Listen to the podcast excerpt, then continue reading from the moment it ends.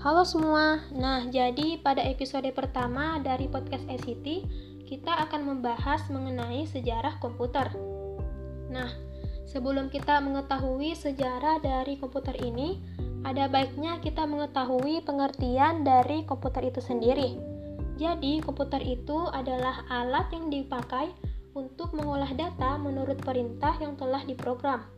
Membahas tentang komputer, Tentunya benda yang sangat canggih ini pasti memiliki penemunya guys. Penemu dari komputer ini adalah Carlos Babbage dengan penemu mesin penghitungnya yang dikenal dengan nama Difference Engine nomor 1.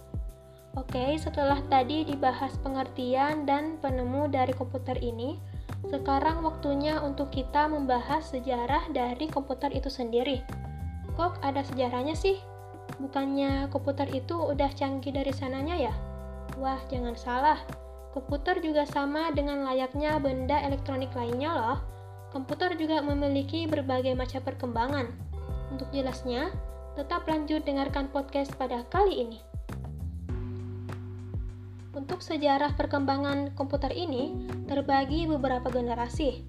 Nah, untuk generasi pertama ini terjadi perkisaran tahun 1946 sampai dengan 1959. Komputer yang paling dikenal pada generasi ini adalah ENIAC yang jika dipanjangkan menjadi Electronic Numerical Integrator and Calculator. Komputer ini seperti namanya digunakan hanya untuk perhitungan saja. Bukan hanya itu loh, hal yang mengejutkan dari komputer generasi pertama ini, selain pemrogramannya yang masih jadul, ciri fisiknya juga ternyata sangat-sangat fantastis. Komputer generasi pertama ini membutuhkan ruang sebesar 500 meter persegi, memakai 18.000 tabung hampa udara, serta 75.000 relay dan saklar, 10.000 kapasitor, dan menggunakan 70.000 resistor. Sangat mengejutkan bukan? Untuk memudahkan kita untuk mengingat, generasi pertama ini dikenal dengan cirinya yang menggunakan tabung vakum dan juga silinder magnetik untuk penyimpanan data. Nah, lanjut pada tahun 1959 sampai dengan 1965 ada generasi kedua. Nah, pada generasi kedua ini, perkembangan yang paling mencoloknya adalah penggunaan tabung vakum yang telah digantikan dengan teknologi transistor. Ukuran fisik dari komputer generasi kedua ini juga telah diperkecil. Selain itu, pemrogramannya juga telah mengalami beberapa perkembangan. Dengan kemajuan yang terhitung pesat tersebut, ternyata biaya untuk pembuatannya juga sangat-sangat mahal loh. Sehingga untuk komputer generasi kedua ini hanya digunakan oleh perusahaan besar saja.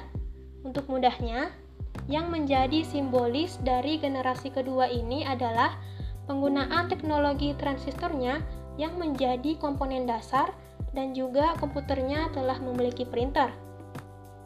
Oke, untuk tahun 1965 sampai dengan 1971 terdapat generasi ketiga. Jadi, untuk singkatnya generasi ketiga itu gini. Komputer untuk generasi ketiga itu komputer pertama yang memakai keyboard dan monitor dalam operator interaksinya. Kebayangkan bentuknya gimana? Komputer untuk ke generasi ketiga ini dengan bentuk fisik mirip TV kecil dengan keyboard di depannya. Untuk pemrogramannya gimana? Sudah jelaslah mengalami perkembangan juga dong. Komputer generasi ketiga ini sudah bisa digunakan untuk multiprocessing.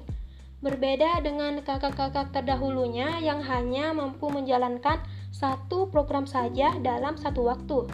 Jangan salah ya guys, dengan perkembangan seperti itu, Ternyata komputer generasi ketiga ini memiliki harga yang lumayan terjangkau, sehingga masyarakat umum juga dapat memiliki komputer tersebut.